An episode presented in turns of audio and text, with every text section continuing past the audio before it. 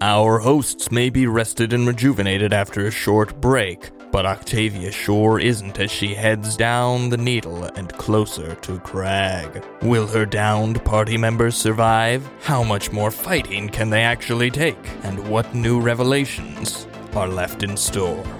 Welcome to Me, My Spouse, and a Die.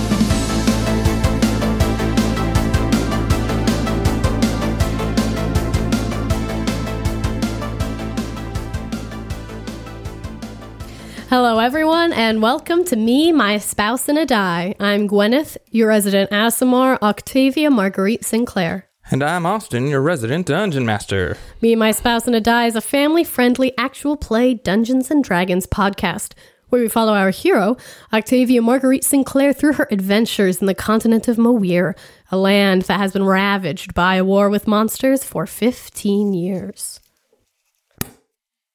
Woo! Happy New Year! Happy end of show. Happy end of show, my love. I gotta pour this, so I gotta step away from the mic for a sec. This is not Fill the air. this is not necessarily the last episode of of me, and my spouse, and a die, but today we are doing a a mega recording session, and we very well may record all of our final episodes. So to commemorate, we uh, got some champagne. It's actually prosecco. It's not actual champagne. We are not that fancy, and it is also uh, January second to to have give a, a little look behind the curtain. So it's also kind of New Year's Eve, which is appropriate. To 90% of the population is champagne. That is true. It's close enough. It is sparkling white wine. That it is sparkly good white wine. That is enough for me. delicious. And not just will likely record the end, that is the plan. That- that My is the plan plan, is yes. to end this out. So, three years, Simval. 154 episodes, and a few more to go, but Ooh. cheers. clink. Mm.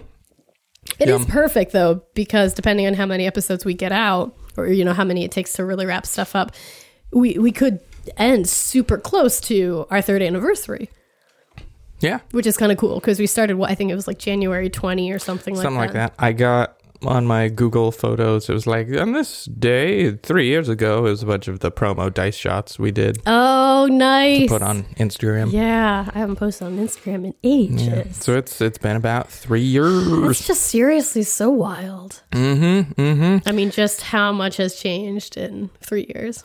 It's been a lot. It's been a lot. But yeah, so the plan is to record the end of the show and then we'll probably do a little debrief at the end just to Mhm. uh I've asked Gwyneth to think if she has any burning questions that didn't get answered, any side quests that went unfulfilled, any bits of trivia that uh, she wants to know that maybe I'll remember, maybe I won't. that's that's the question. That's the question. I probably do have answers that or, or questions. I'm gonna have to go back through my notes Mm-hmm. and stuff like that. Just because, again, it has been It's been three so years. long. Yep. So and we'll just I, I figure we could talk about favorite moments and favorite characters and favorite encounters and things like that. Yeah, just as a final uh Wrap farewell wrap up I know. tour.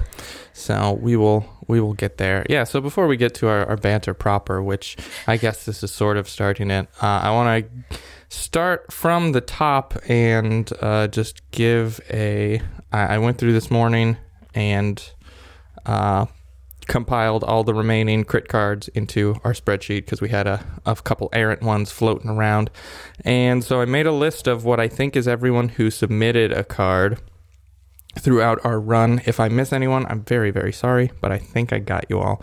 Um, so I, I will I will thank you all by name right now because I will forget at the end of this when we're excited to wrap things up. So just just off the top, thank you to everyone submitted a card. We've got Hans, Grace, Beast Machine, of course, the the venerable D and D head, who I cannot thank enough because you kept this little experiment alive. Uh, Azuin, uh, Jack, Jason, Allie, Eric.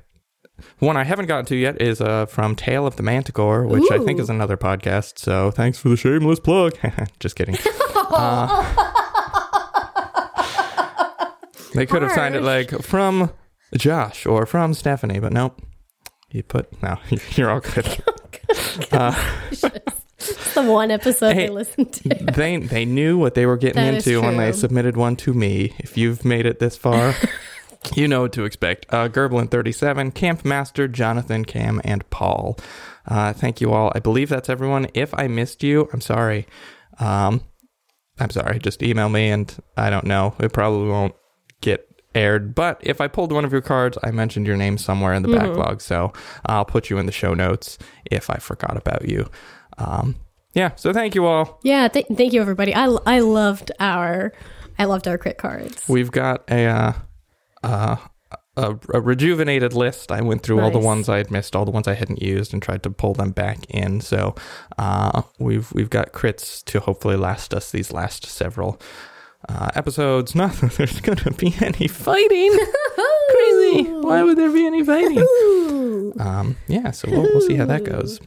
But I really liked the I like the ones that brought in frying pan. Mm-hmm, mm-hmm, that was always those were always fun. Mm-hmm. always very good when Oh the cats make an appearance in the world. I know it's so good Quite fun. Quite fun. because the like the the just the tr- the the very common meme of the like the the in, in world game and then all of a sudden there's like and a giant cat appears Mm-hmm. like you know because the the traditional cat jumping on the game board like that is such a commonly used joke but i find it hilarious every single time i funny. see it i'm like that never fa- i'm like yeah yeah Yep. Yep. cat humor Cat humor.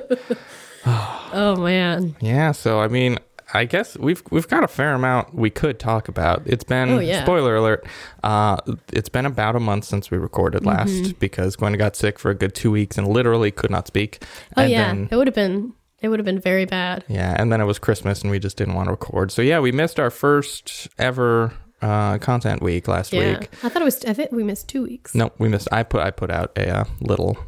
Hey, we're gonna miss a week, but here's uh, one of the after parties we did episode. It was like 20 minutes long, Mm-hmm, um, and then we we didn't put anything out the next week. Oh, okay. I So we- wasn't sure if we did one of the Officially, fillers both. nah, we officially missed one week out of. But hey, out of Hey. one 155 episodes, that ain't bad. I'll take it. Hopefully, you all return and, and finish out the series. That's my my irrational fear is that if we missed one episode, that everyone who had been listening up to that point would just stop and not come back once we started again. I'm sure that's not the case, and hopefully, if you've made it I this far, hope. you will want to. Uh, you'll you'll forgive us for taking a little break, and Yeah. uh, And it wasn't that long. It's not like It was it a was week, a yeah. three month or even th- three week, you know. yes, And it's so close to the end. hmm hmm But a lot has happened. It's been we we went through Christmas and New Year's, um, and now we are here on the other side. We are. So yeah, a lot of a lot of holiday cheer and a lot of holiday food. Um, A lot of holiday sleeping, which we has been cooked great. we cooked a duck breast that turned Oh, out very yeah. well. Uh, we got some presents that were very fun. hmm We made some pasta. We made some pasta. We've done a lot. We have. We've done a lot. It has been hectic, but it's been good. I It don't. been I don't feel as exhausted after these holidays as I do sometimes, yeah, no, it's been which is nice. It's been pretty okay Mm. for the most part. and just honestly, not recording for a month was really nice because I, I feel like I have more uh, energy to do this now. Yeah, no, I agree. Yeah, my for the, the forced break with my not having a voice was a bit of a blessing in disguise. Mm-hmm. Yes. Yeah. So it was nice to have some extra time to put put all my end prep together. Yeah. and now we're all rested and rejuvenated. Um, the other thing I want to bring up is we had a very interesting conversation this morning about our dog, Pudge, who is that I thought the listeners might be interested in. Yeah, this is this is a good one. He's an old dog. He's like 16 years old. yeah, I got him when I was 11. Yes, and so he he had a couple accidents this morning. I.e., he peed on our floor and he threw up on our rug. Um, a lot of fun, and uh, He could have just left it with accidents and people would have known. No, they had to know the extent. It wasn't an accident, it was multiple in the span of like an hour. yeah. And so I was, you know, unhappy with the dog. And Gwyneth, with her kind heart, said, He's an old dog. He, he probably can't help it.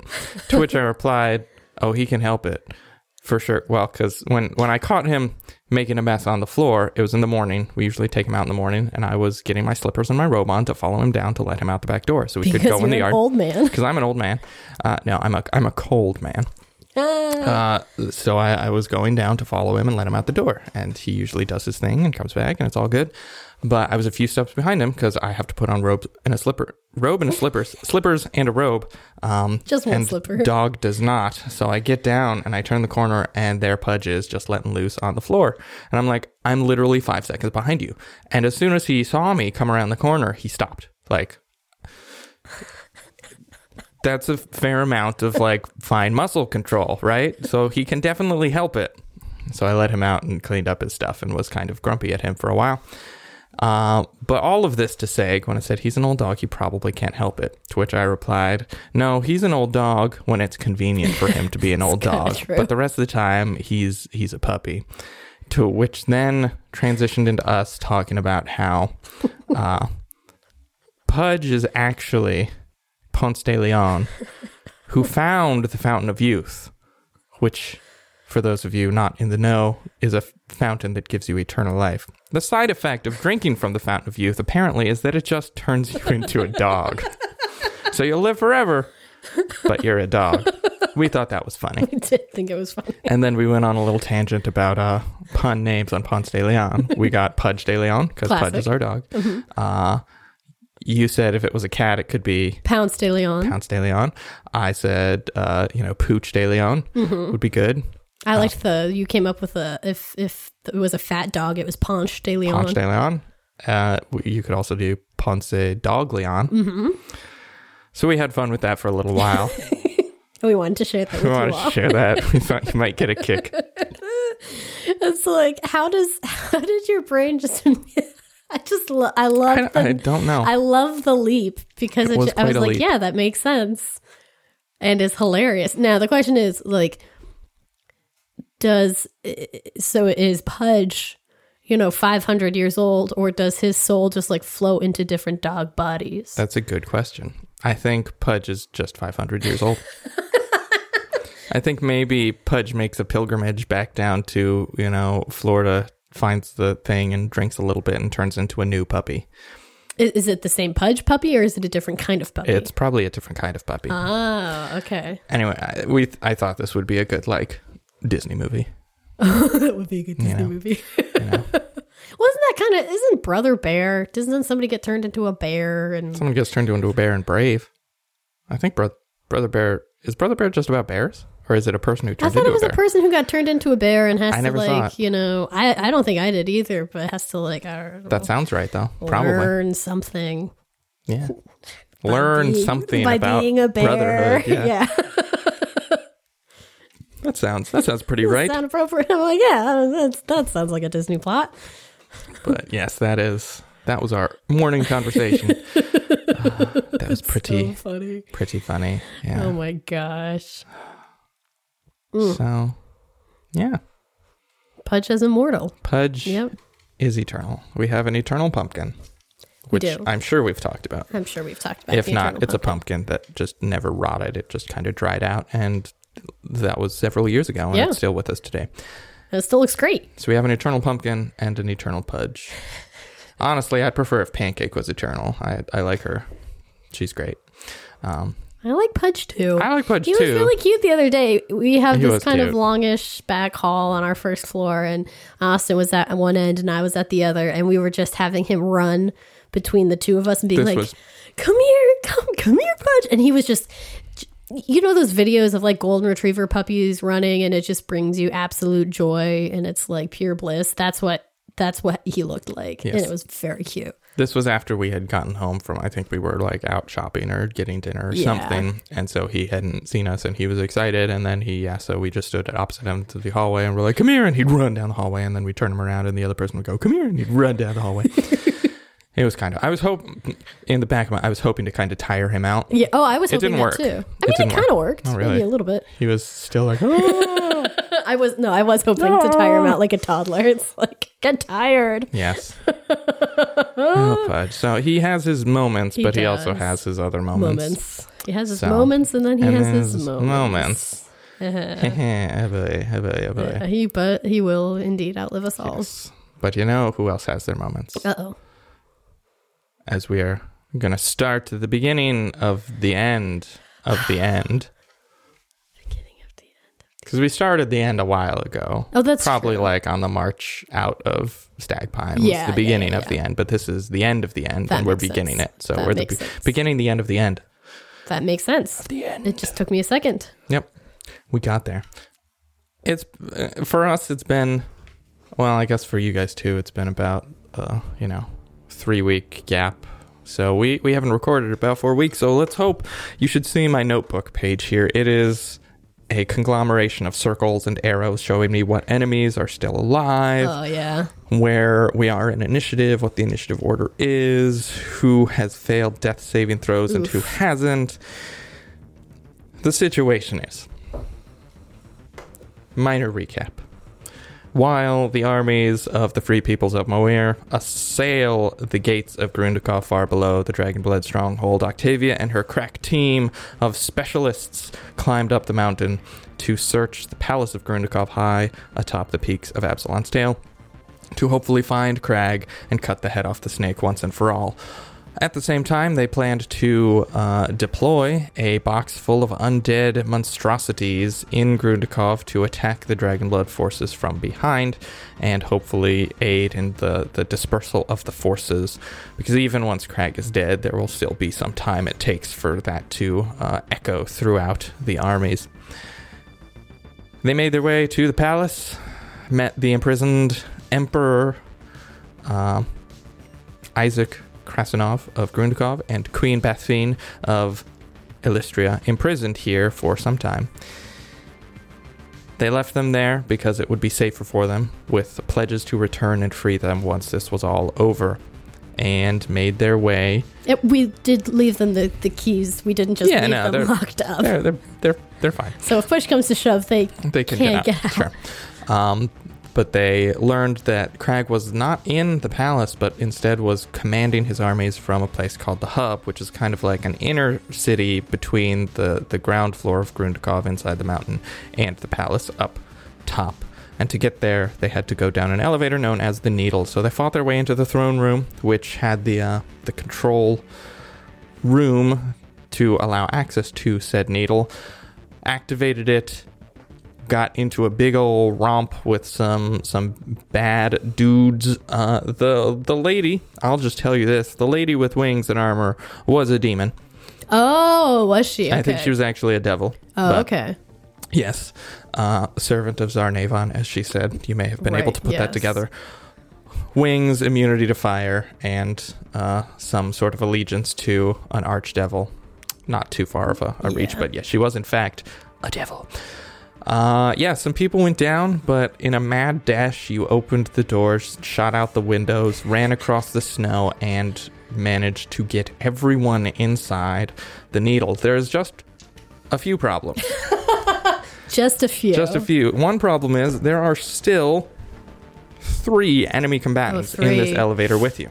I thought there were just two. I thought there were two, but looking at the sheet and at the battle map, there are three. Three enemy combatants in the elevator with you. And to make things even worse, three of your party members are unconscious, bleeding out on the floor Carmina, Malaris, and Balker. Ugh. I have recorded who has succeeded and who has failed on their death saving throws. So I have, yeah, I She have has no, no idea. idea. Everyone has has performed one saving throw. I was So, going to ask where we do were know that. the. Each each of them has uh, made one. Whether they succeeded or failed, you know not. We are at the top of the initiative round. Oh gosh, and this is going to be more theater of the mind combat than using the Okay. map, sounds good. um, because it is relatively close quarters, and everyone's just kind of mushed up into everyone. yeah. So how big is this elevator? Uh, the elevator itself is maybe like 15 feet across. We'll say diameter, 15, 20. Do we all actually fit in there? Plus four satyrs. Yeah, yeah, it's Okay. tight. So we're okay, basically we can all we can bump it up to squeezing? twenty, Okay. uh, but it's it is able to hold you all. Okay. You know that much uh, because you were all in there. Yes, there are four summoned satyrs Yes, as well, which should not be forgotten. because I needed someone to help drag my fallen comrades into the elevator, Yes, and I was like, I don't think a bunch of pixies can do it. yes. So, four satyrs, three enemy combatants, orcs, guards, etc., three unconscious party members. That leaves Octavia, Carhoon, Owlbear, and Jasulka still up and able to fight. At the top of the initiative, this is still the same initiative uh, from when you started the throne room combat. Oh my gosh. Oh Yeah, yeah, I remember been- that because you just you added the added the guards in. Yes, it has been um, it's been a lot. So we are going to get right back into it, Oh my gosh. and it is Carhoon's turn. Okay, so we have three orc guards. Yes. Do does do any of them a look stronger than the others? Like look beefier? One of them looks a bit weaker than the others. Oh, one looks weaker. Okay. But n- one of them doesn't have like a fancier armor, looking like a commando type correct. of person. No, they all Okay. look on the same scale of, you know, which- importance. Yes. Sounds good. Well, then he will he will he will eye down the one uh, that looks a bit weaker, and he will swing his greataxe at that orc guard. Let's see. I wonder. I wonder what kind of I wonder what kind of session Carhoon's going to have. Is he going to have a, a bunch of crits in a good way or a bunch of crits in a bad way? Because it usually seems to go one way or the other. I don't know. All right, swing number one. Does a 19 hit? It does. Ooh. All right. 14 points of slashing. Okay. Which one was he slashing at? that weakened one, the one that looked a little bit weaker. Okay, the weakened one is now dead. Woo! Okay, okay, okay. Solid start. Okay, come on, Kari Kari Hoon Hoon. All right, he's going to turn to. Is he? Can he reach the next one? Does he have to like shove Owlbear aside? I'll say he can reach the next one, but he probably can't reach the third The third one. All right. So he is going to swing twice at that other one that he can reach. It's a natty 16, so that will hit Mm-hmm, mm-hmm. 10 slashing. Okay, still He's up. going to swing again. Ooh, does a 16 hit? It does not. Ah. Clangs off the armor. Or it like gets stuck in the top of the Yeah. top of the elevator. Not much room there. All right, that is Carhoon's turn. oh man. It is Carmina's turn. Carmina makes a death saving throw. Carmina blinks her eyes and stands up with one hit point. Oh! What happened to Oh, my wow. head? I rolled a natural 20. Nice. So she stands up. I as after Austin rolled, he he made a kind of quizzical face, and I genuinely was not sure. I was like, "Oh, did he just roll a one? Is she is she gone?" Nope, she is up. Oh, thank goodness. She is up. All right, she stands up and oh, I guess she has a turn. I guess she does. She's prone and she is very very weak. Oh, I guess. Do, do you roll at the technical like end of your turn at the or at the top of your turn? I'm not entirely sure. Dropping to zero hit points. Death saving throws. When you start your turn at zero hit points, you make a special saving throw called a death save. Blah blah blah. Roll a d20, 10 or higher. Blah blah blah. When you make a death save, it counts as two failure. If you roll a 20 on a d20, you regain one hit point. So it seems at the start, It- when you start your turn, it you make a saving start. throw. So Okay. I guess she has a turn. Um. Yeah. So she will stand up using half of her movement, and then she will um, take the dodge action. Fair enough. Fair enough. Yeah. All right, Octavia, it is your turn. Okay. Oh, great. All right. I am going to let's see. Oh, and that means it's also my satyrs' turns. Yes. All right. I'm gonna have the satyrs go first because I think Octavia will be like, we'll see how things pan out after they have their huh, how they how they pan, How they pan out. out. Uh, after they go. All right. Now, all of your satyrs were carrying dead people, so they put them down. So I don't know that all four satyrs are going to get attacks because this is pretty close quarters. That is true. Now they have a ram attack. It does say a melee weapon attack, but then they also have a short sword and a short bow attack. So I don't know if the ram is with their horns. Melee weapon? Yes. With- it's not a bow.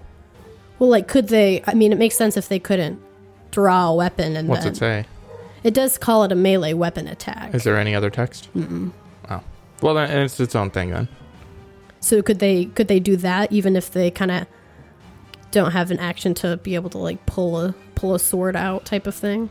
I'm not saying that. I'm saying they may not be like within five feet of Oh, the bad guys. oh, oh, oh, oh, oh, It's so oh, crowded. Oh, oh, oh, it's not a question of action economy. It's a Oh, question sorry. of I was thinking action economy. Sorry about that. No, that makes sense. Um, okay. Well, how many do you think would be close by? you've got four, I right? have four. This turn, uh, one of them. Okay. So one of them is going to uh, uh, attack the. Doesn't matter which orc. No. Uh, let's let's do the one that Carhoon had previously hit. Okay. I think that's going to be a miss with an eleven. That is a miss. Your other ones could take short bow attacks, but I am going to give basically anyone in the elevator who is the target of a range attack is going to get cover because it is so crowded in here. Oh, okay. Yeah, they'll they'll they'll give it a go. Might as well. They might roll really well. All right, so we're gonna go three three short bows. Get drawn. Eighteen. Miss with All the right. cover. One more. That'll also be a miss.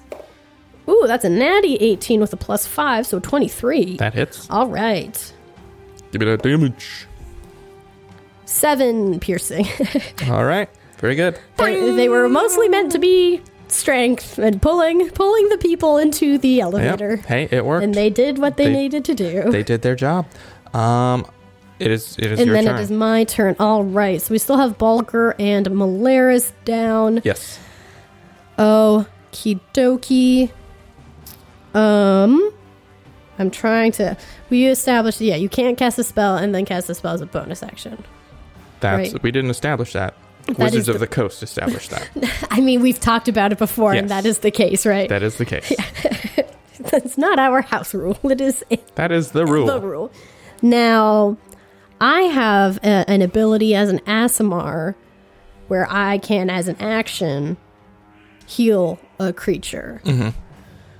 Would that count as casting a spell No. in the action economy? No. Okay. I am going to uh, reach down and. Oh, I guess we should roll. Am I close to Bulger and or Malaris? Um. Yeah, you'd be close enough to one of them. One of them. Do you want fate to decide which one? Yeah. One or two. It's Bulger. It is Bulger. Okay. Um, so since I am only close to him, I am going to reach down and cast Cure Wounds on him. And he's going to get some hit Wait. points. What? Now you're casting Cure Wounds. Well, I was going to do something different if I could touch both of them. Oh, I see. But now that I can only get one. Oh, okay. He gets a hit back. They don't do hit points, so it doesn't matter. Oh, right. Um, and then does he? Would he get two hits back since I have my plus to my healing? I think that's what. yeah, we that's what we were doing before. All right, so Balger blinks his eyes. Oh, ow, oh, that hurts. So he is back up with two hits. All right, that is your turn, and it is the bad guards' turns. Two of them are left. They are each going to make two attacks with their long swords. I At guess whom? the question is, who are they going to attack? There are a lot of targets. There are a lot of targets. One of them, I'm just going to keep this nice and breezy. One of them is going to attack Carhoon Okay. because we've established Carhoon is right up in that grill. Mm-hmm. So swing number one is a miss. Swing number two is an 18, probably also a miss. Miss. The other one is going to attack you. Oh dear. Swing number one, 21 to hit. Oh yeah, that hits.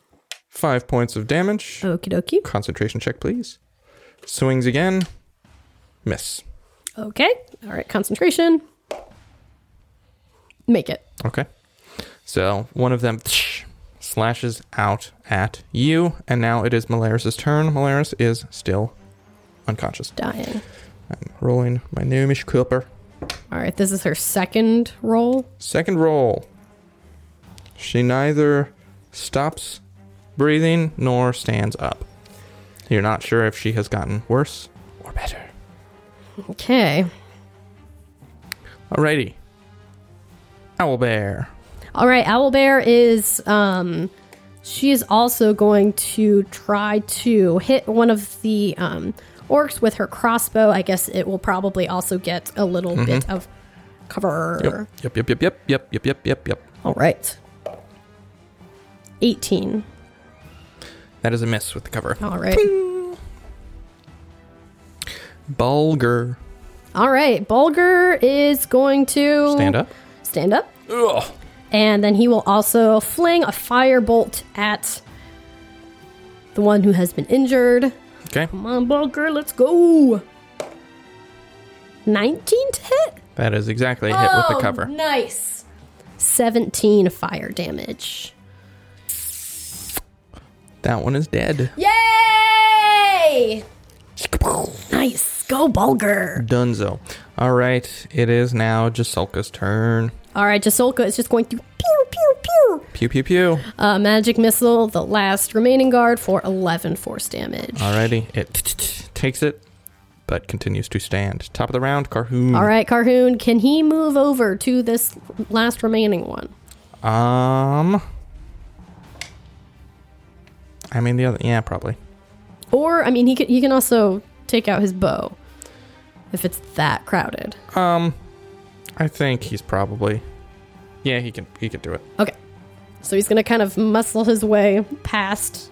I like the idea of him just like uh, muscling past Owl Bear or just Yeah. like swinging over her head because even though she's on Chuck, she's, you know, so much shorter. All right, swing number one. None that 20. That'll hit. 12 slashing. Okay. Still up. Still up. All right, swing number two. 26 to hit. Yes. 11 points of slashing. Okay. And then for his final swing, come on, Carhoon. 23 to hit. It is dead. Oh, yay! Okay, whew. The last one falls, but we're gonna stay in initiative order. Yes. It is Carmina's turn. Okay, can Carmina do a medicine check on um, Malaris to try to stabilize her? She can try. Uh, do I just roll d20 and you take Okay. 14. 14. She manages to stabilize. Ooh. Malaris will wake up in four hours. Nice. Great, great, great, great. At least she'll wake up. She is. Where was she on her her She had failed too. Oh, I would have been really sad if Malaris died. Carmina had failed one. Bulger had succeeded one. Oh man. Whew. Mhm. Okay. So, a lot of you are here. Everyone, with the exception of Malaris, is alive. Well, uh, conscious. Everyone is alive, except for the guards. Um, descending down through who knows how much uh, stone. You can hear the uh, mechanical whirring of gears and whatnot and the scrape of metal on stone as you descend deeper and deeper. Uh, Carmina says, This trip will take several minutes. We have a little bit of time to catch our breath, and I need it. And she goes and leans against the wall, breathing heavily, looking in poor shape. Okay. Carmina, can you give me a, a brief overview of, of what we can expect when we get down to the hub again? Well, this will let us out onto. It's more or less a, a rooftop, but it's a wide uh, expanse that overlooks the city. From there, we can enter the stairwells that go down to the city floor. There are exits on many of the, the floors inside the hub, but you know, I, I don't know exactly the layout of each of them. So for for Gwyneth's understand, is this like a is this like a big cave that The city is the city of Grundikov is in an enormous cave in these mountains. right? So then thinking of this, The hub is like a big bulbous thing that's suspended in the cave above the city. okay, so it's it's kind of like a Picture cave, picture Cloud City from Empire Strikes Uh-huh. Back. Put Cloud City in the cave. Okay. Okay, so there are like it. multiple floors Yes. and, and stuff like that. Okay. Um okay. Uh, this is just Yep. just trying to picture it there. Um uh Carmina, do you know uh are there any like parks or anything? I mean, I know we're in a cave. Um, but is there anything like that do you know in the hub? The closest would be the rooftop that we are going to exit out onto. It's not necessarily a garden, but it's a plaza of, of sorts. Do you do you know if there's was any vegetation able to be kept there? It's it's been 15 years since I've been back. If there was, I can't guarantee it would be there. Okay. Okay. Um. The- dwarves are not big on vegetation. I will just tell you that. No, that makes that makes sense. I don't know about I don't know about all of you, but I don't know if I can face Kragan without taking some sort of rest. I mean, I'm basically as spent as I can be. I have a, a, a little a little bit left, but I am not in prime form in any way, shape, or form. Carhoon says, I don't know if we're really going to have another chance. My thought would be if I can find a large enough type of tree, I could get us out of here and then back in. How bad are you looking? Well, to, to, to put fine numbers on things, I have 15 hit points Okay. and a total of six spell slots. Oh, that's plenty. You'll live forever. um. So, as as your do you have hit die left? I do have hit die. Okay, because this is uh, as you are descending. This will take enough time that you can take a uh, short rest. Oh, okay. Uh, a, a very short, short rest, but I am allowing it. Let me let me roll some dice. Give me just a So- sec. the The elevator is not moving with intense speed, and it's uh, it's quite a large mountain. You have to descend. You could feel your ears popping. So spend them if you got them. I say. All right, we all feel a whole lot better. Good. Now I assume like our, the extended party, they don't really have hit die, do they? Or They do. They had a number. They had whatever the level was. I think thirteen, and you already spent some. So it was up to you to keep track of that. I don't think I've used any hit die for them. You absolutely have. Just leave them. Um, okay. So, as you are descending, and as you are healing up and uh, patching your wounds, you hear something and kind of feel something as well. Gross. It's not a gross feeling. You feel like like something it's kind of a it's almost a pain at first. It feels like a little jab on your calf. On my calf. On your calf. The little cow you carry with you everywhere you go. Oh, Roscoe. Uh no, you you feel like a little some pinpricks on your calf. Okay. And you hear a little Oh my gosh. I look down. and you see not quite a corporeal creature, but it's like a little ghostly palace cat that is there for just an instant, and then it kind of whisks away in the wind. But you feel a uh, power well up inside you, and that power gives you a choice. Okay. Because I don't want you to rest. I know you. I know you don't want me to. that power gives you a choice, and I had already planned this. Uh, you get a choice to either regain spell slots up to a cumulative five levels, so you could do a third and a second, a fifth, a fourth and a first, five Okay. firsts, etc. Or you can swap out one of your prepared spells for a different spell you do not have prepared currently. I will let you do some mental math.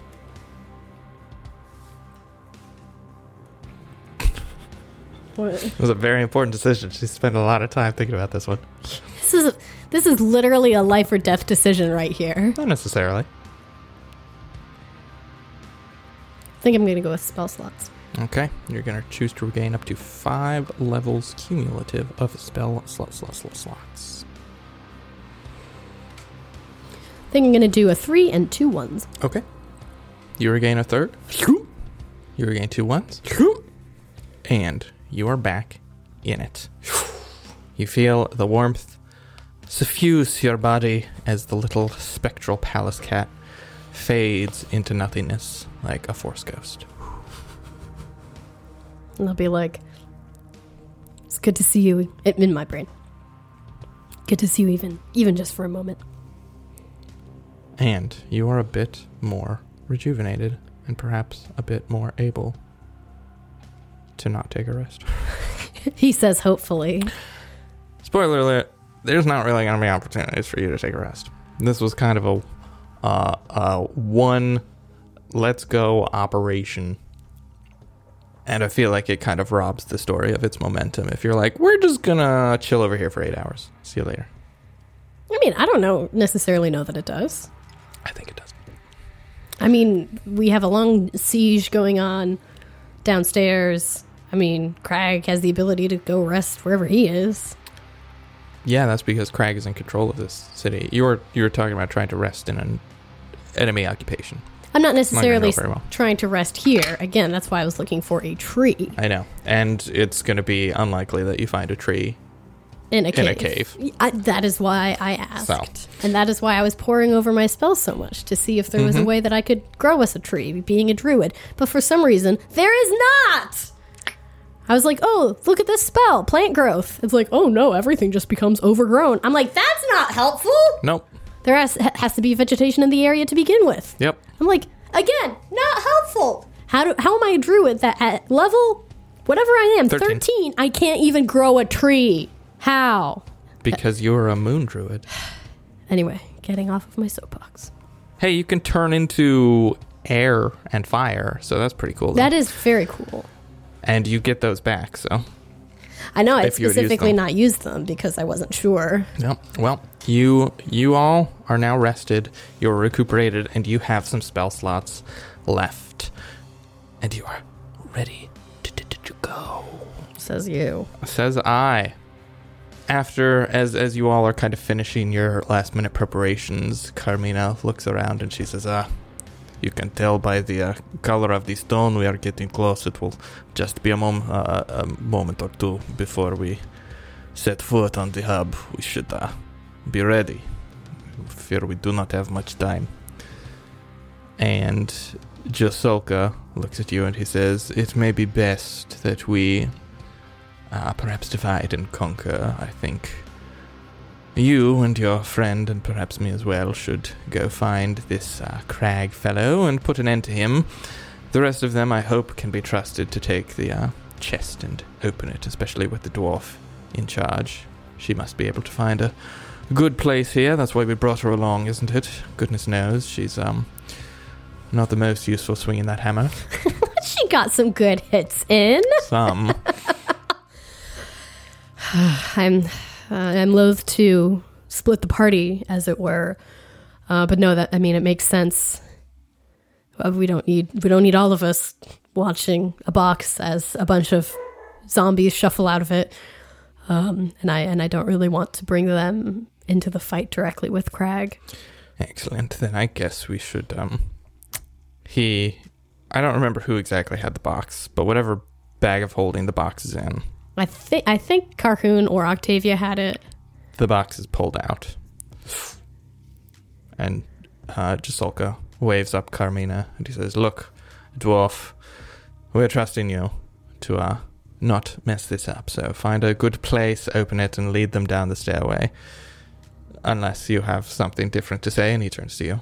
I guess this is your mission. I shouldn't really be taking over. I mean, Malaris and Bulger are pretty good fighters. Carmina says, "Yeah, Well, it is very possible we will have to fight our way to wherever we are going. That's also true. I I think uh, between the lot of us, myself, Owlbear, Bulgar, Malaris, we should be able to uh, hold our own and find a place to deploy this uh, unholy box. The three of you, well, I think you know what you need to do. I mean, this mission was always supposed to be with with all of us. Are you guys okay? I mean, splitting like this? This is the way it must be, I think. Okay. Every second we delay is more lives lost, and the slimmer our chances of victory become. So we got down to the um platform, right? We You're were able to disembark. You're not there yet. Oh, we're not there yet. Okay. You're having this discussion In as the you were going the elevator. final, like, couple minutes of this journey. Okay. Okay. Well, let me get down. l- Let's get down there, and I can just give a quick. Because if I can find something that can help get us out of here to have a bit of a rest, I would want you guys to be able to rest as well. So, Carmina says, We have just gotten into my home, I know that I will not be able to sleep until I see this mission to completion. But perhaps that is just me.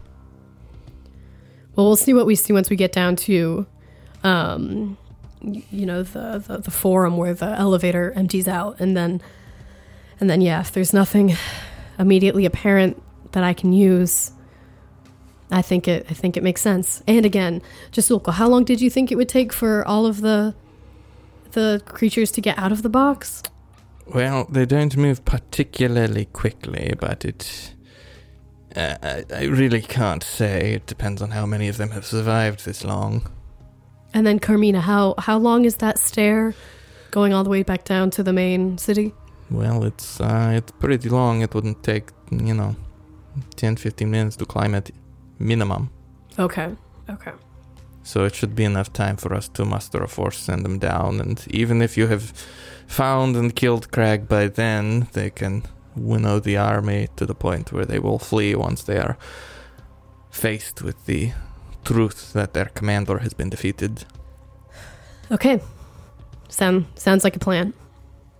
I think it's a good plan. You do not sound convinced. I I'm still just hesitant to you know, I felt a little a little rejuvenated there. Um, and I'm definitely feeling, you know, being able to catch my breath here has been really good. But I just wish I felt a bit more sure. Well, I think bravery is being unsure and facing what you have to face regardless. That is what heroes do, yes? I guess. This is my cue to be like, I'm not really a hero. Shut your mouth. Okay, sorry. You and Akrila should get together. Don't you talk about yourself that way. Look at what you have done up to this point. Who else on this continent has captured not one but three souls of dragon? Hmm? That I mean, that is that is true. I don't know how many other people were looking for them. I think that alone, that you were chosen for this, should give you perhaps some confidence. Well, thanks again. With with being chosen, I don't have Who went to the the of water and consorted with the marid lords. You told us all this, I'm assuming, yes? Oh, probably. Yes, yes, yes, yes. Who went to the shadow plane with Crag himself, defeated demons and fallen angels, hordes of orcs, uh, goblins, uh, uh, frog people. Almost got defeated by fish people. Almost got defeated by fear. You didn't. You probably didn't tell us that. Three Ko- Kuo-toa. One of them was a cleric. Okay. Uh, thanks. Yeah, I know. Um, You shut your mouth now. You hero. We all hero. Well, it seems arrogant to call myself a hero already, but you hero see, for that- sure. that's that's what I mean. It's Well, you don't have to say you're not one then. You just let other people call you that and don't Okay. dispute it. Okay, sorry. Goodness. you delve into the heart of enemy occupation and you think you're not hero? Please, Just just doing what I can. silly humans. I'm not a human. Well, she looks at your eyes. Yeah, it's true. Close enough. yeah, it's pretty close. Close enough. Pretty I don't know exactly what you are. Ugh, not a lot of people do. I don't even know sometimes. okay, well. Well, I do know what you are. Hero. Walked right into that one. You did, you did, you did. Now, shut your mouth and go kill Crag. do it for me. Do it for all dwarfs who have suffered and died at his hand. I will. Now, we have another question. Okay. What do we do with her? And she points to Malaris' unconscious body. Oh, right. Uh, yeah, I should heal her. Uh, so says we could, if you're worried about your um magical powers, we could just hide her somewhere. Bulger says, I can, I can carry her. No, I, I, I have a potion we for could her. we could put her in the box. I mean, I feel like the whole point is to. I mean, I don't think that she, if if and when she wakes up, for her to then hear that for the next four hours she was unconscious in a box, I feel like that would break her spirit even more than it's already been hurt over the course of these past fifteen years. Well, she would definitely want to fight, I can tell you that. But Ye- she would also understand that the mission comes first over her own pride. No, that makes sense, but I mean, I have a healing potion, Okay. so that'll at least get her on her feet. You sure you're not gonna need that? Um, no. I'm just saying. It's up to you. We could definitely use her. But if you need it, you need it. Jisulka, this isn't anything that you could help us with. That I could help you with. Well, that's an interesting question, isn't it? I believe when you found me, you pilfered my belongings for health potions and the whatnot. Um, I just wasn't sure if that was a magic that you were starting to remember. I am a student of the arcane. What you ask for is more of the divine, which has never really been my forte. I don't know if wizards actually have any healing spells. Oof. If only we had a paladin.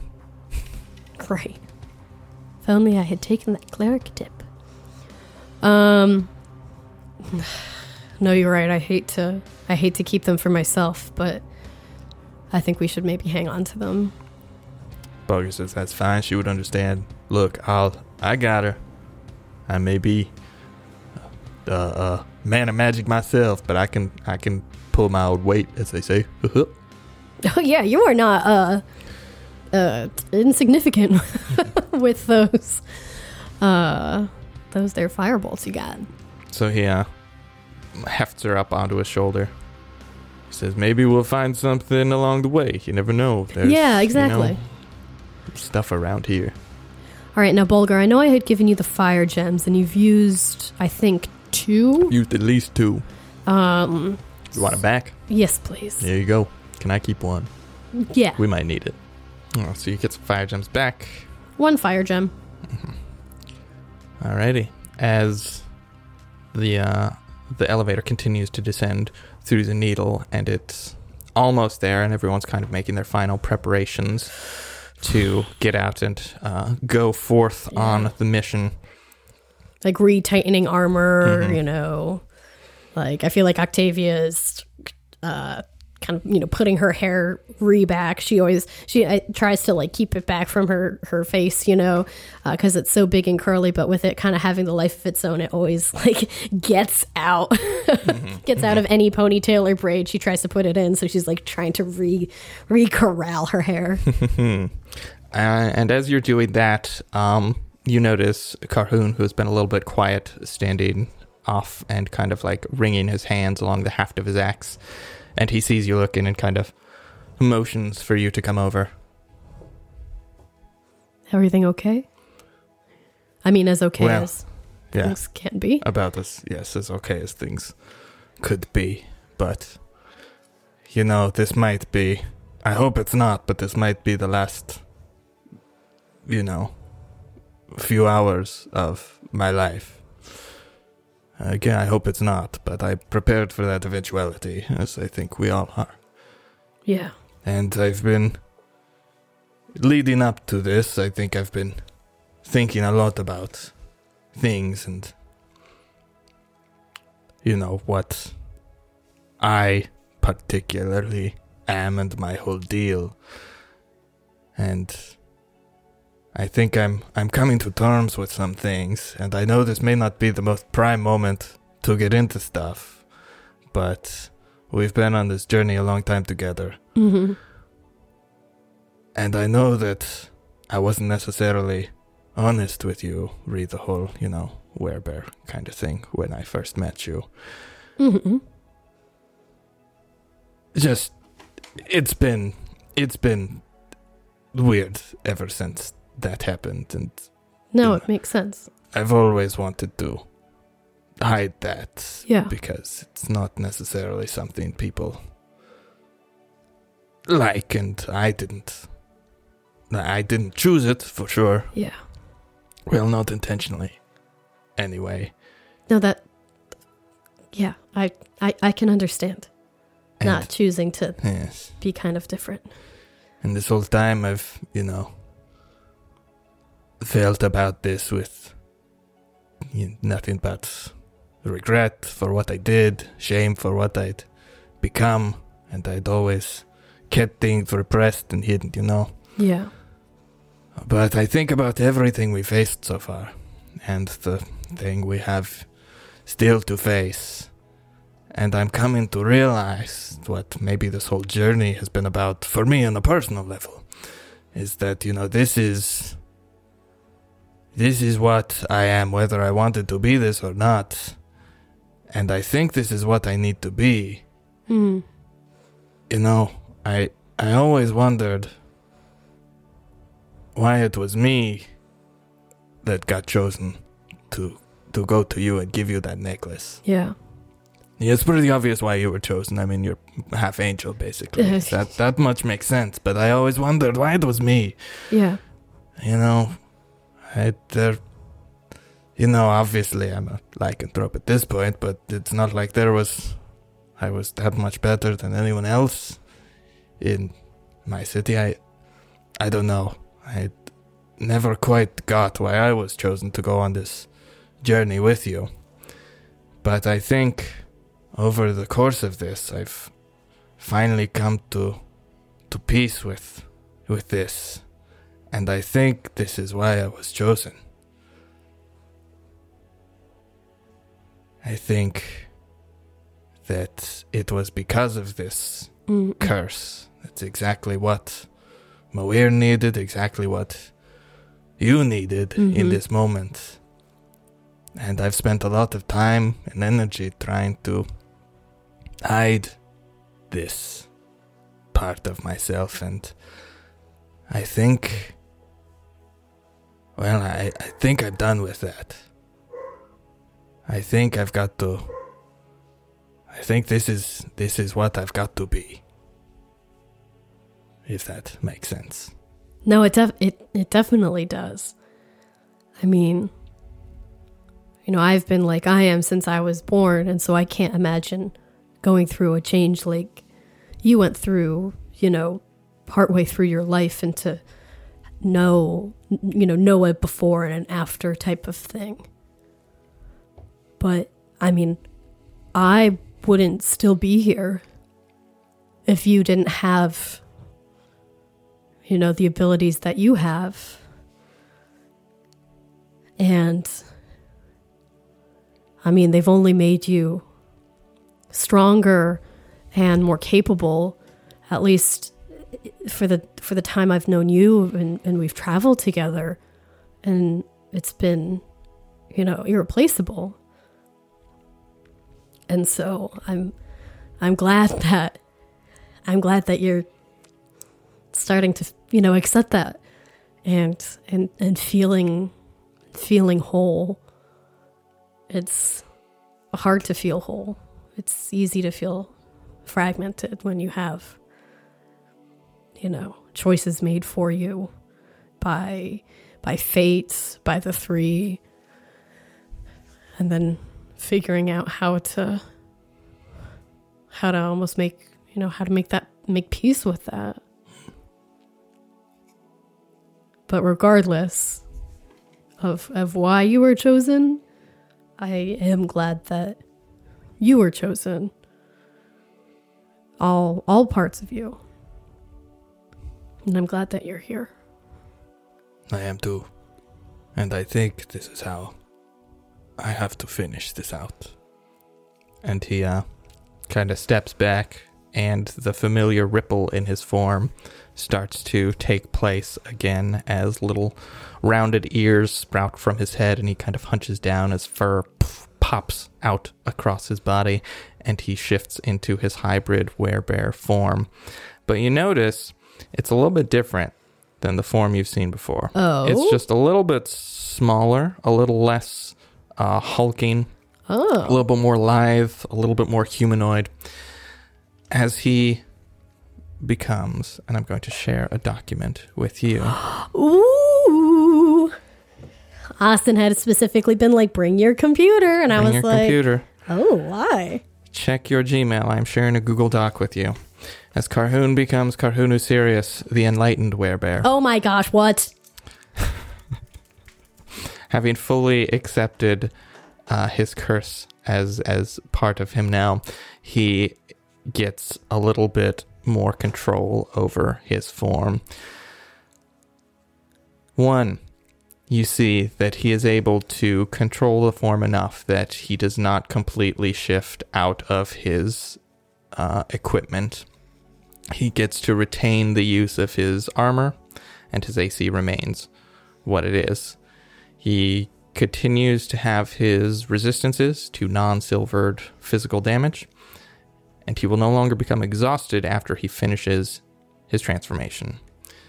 As well, he gets the full bevy of attacks that he usually gets, or he so he can either do three attacks with his greataxe like he is, or he can do two attacks, one with a claw and one with a bite. And he has enough control that he can choose whether or not the bite has a chance of transmitting the lycanthropic infection. Dope! He's This is basically amazing. he's basically Professor Hulk. oh yeah! oh, this is this is amazing. Oh, and he gets temp HP too. He gets the same temp oh, HP. perf! Oh my gosh, this is amazing. So Carhoon shifts. He's like, yes, this this does feel different. It feels better. You look a bit different. I mean, you sound a bit. You you sound more like. I don't want to say more like you because this has always been you, but you sound a bit more like you. Yeah, I appreciate that. He hefts his axe in one meaty bear paw. He's like, yeah, this this will do. This will do. I'm I'm glad that we're able to, regardless of what happens, that you know, you being in this form is is the way that we'll face him down together. Let's do it. And uh, Bulger's like, hey, looking good, bear man. like it. Like the new digs. favorite. I love Bulger so much. And so everyone, now fully ready, steels themselves. What about irons themselves? No. It's weaker. As you feel the elevator slow down and chunk to a halt at what you as- assume would be the hub. After a moment of silence, things settle, the gears wind down. The door starts to slide open. The needle opens up onto an enormous stone platform. Circular in shape, it goes off far in every direction, and you can see the shaft that leads up is right in the middle of this huge uh, circular plaza. Around the edges of it is a uh, short stone railing, very ornate, uh, carved in the dwarven style, and you can see that beyond that, the hub kind of starts to curve down to form that bulbous shape, housing whatever rooms uh, lie beneath. All around you, you can see in every direction you are in the center of an enormous cavern that houses the full city of Grundakov. You can see some tall stone towers out in the distance lit with torchlight and firelight flickering, and you can hear echoing off the walls the, the faint echoes of gruff voices shouting orders and other things, but at this height it's still a bit difficult to make out exactly what is saying. You can see in the cave walls, far off, just faintly reflecting the firelight, enormous uh, statues of dwarven figures carved directly into the walls in various poses and perhaps scenes of dwarven history. They're, they, they look large, but from this distance, it's hard to get a good scope of their uh, monumental size they must be. off to your left and your right, you see two like hooded doorways that ostensibly lead down into the hub towards the stairway down to the city of Grundikov itself. The lot of you step out onto this in a moment of calm for now. Carhoon, the werebear, walks out, Jasolka, the white dragon in humanoid form, Bulger carrying Malaris over his shoulder. Owlbear trots out on Chuck, and Carmina walks out and just takes in the vista of her ancestral home that she has not been in for over a decade. After taking a moment to uh, take this vista in, Jasolka turns to you and says, As impressive as this site is, and it takes a lot to impress me. Octavia does because it's like, oh yes, that that is impressive that you're impressed. Yes, well, I've keep in mind I've never known a dwarf before. You know, a few months ago. Oh right, that's so weird. Yes, yes, yes, yes. Anyway, as impressive as this is, we should get moving. Agreed. Do I see any trees? You do not. You do not. You see maybe some like raised planters that maybe once held flowers or, uh, you know, various shrubbery, but they have since fallen into disarray in the past 15 years and are nothing more than a few scraggly, um, you know, brown weeds. Carmina hefts the chest in her stocky dwarven arms and starts heading towards the doorway to the right. And she says, "This should lead us down and get us to the uh, the stairway leading down to the city below. We should be able to find a, a meeting room or a ballroom or something unoccupied where we can muster these forces and send them down. Um, we will not fail you." She looks at you as Bulger and Owlbear step in line behind her. And we'll do everything we can not to fail you. It's been really great uh, seeing seeing you again, Bulger, and, and tell Malaris the same when she wakes up and Owlbear. I never thought that things would kind of come full circle and we'd be here, you know, together again. And then Carmina, it was so good to uh, get to know you better. And thank you all for agreeing to, you know, come on this kind of harebrained excursion. Um, I know, again, your assistance was invaluable with getting to this point and even being able to, you know, get this army that will hopefully, conf- you know, confuse the masses and uh, give our troops down below a, a slight advantage. You know, that's that's gigantic. And I hope we can all see each other on the other side. Carmina says, We'll grab a pint when this is all over. I would like that. I would like that a lot. Owlbear nods, uh, gives Chuck a scratch, and says, We'll make sure they get to where they need to go. Appreciate it. And Bulger's like, As much as Malaris would love to be awake to fight right now, we'll. I'll make up her slack. Don't you worry. I have no doubt. All right. And they turn and start heading towards the stairs. As they do. Oh dear. As they do. You all turn in unison to uh, go your separate ways, complete your separate objectives.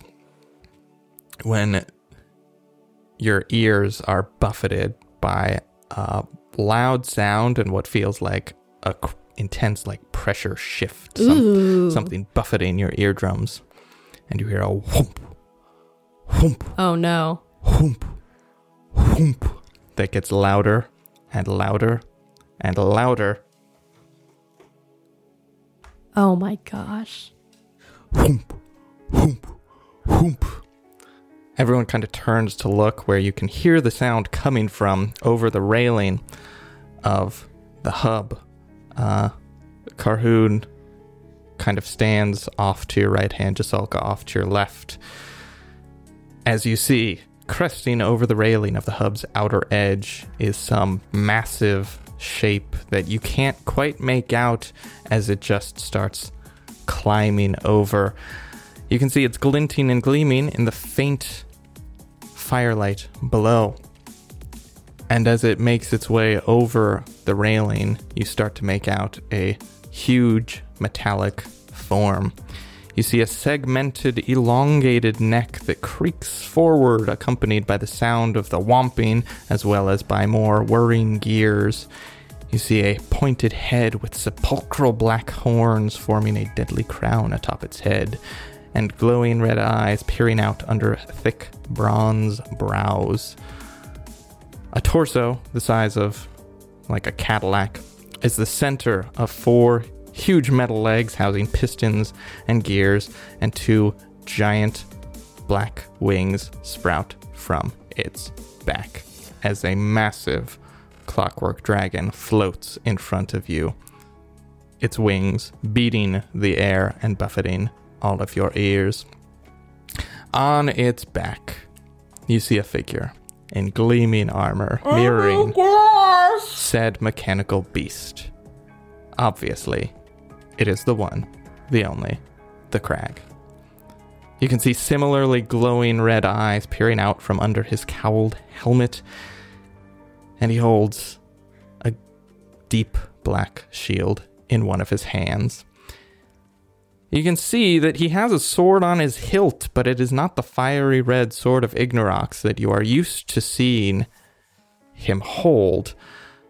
And after looking at this enormous mechanical dragon and the rider atop its back for a, another moment or two, you can see the hilt of that sword that is placed in the dragon's neck, with the hilt sort of acting as the horn of a saddle. The dragon flaps its wings and glides easily over in front of you before crashing to a landing on the hub itself. And we'll pick up there next episode, which for us is going to be about five minutes. Oh my gosh. I was not I was not expecting him to come to us. I was not expecting that. I was not expecting a mecha dragon. Oh my gosh, Ignorox is a mecha dragon. Okay. Um, I feel like I have to whisper this conclusion for some reason. oh my gosh. Okay. Was not expecting that.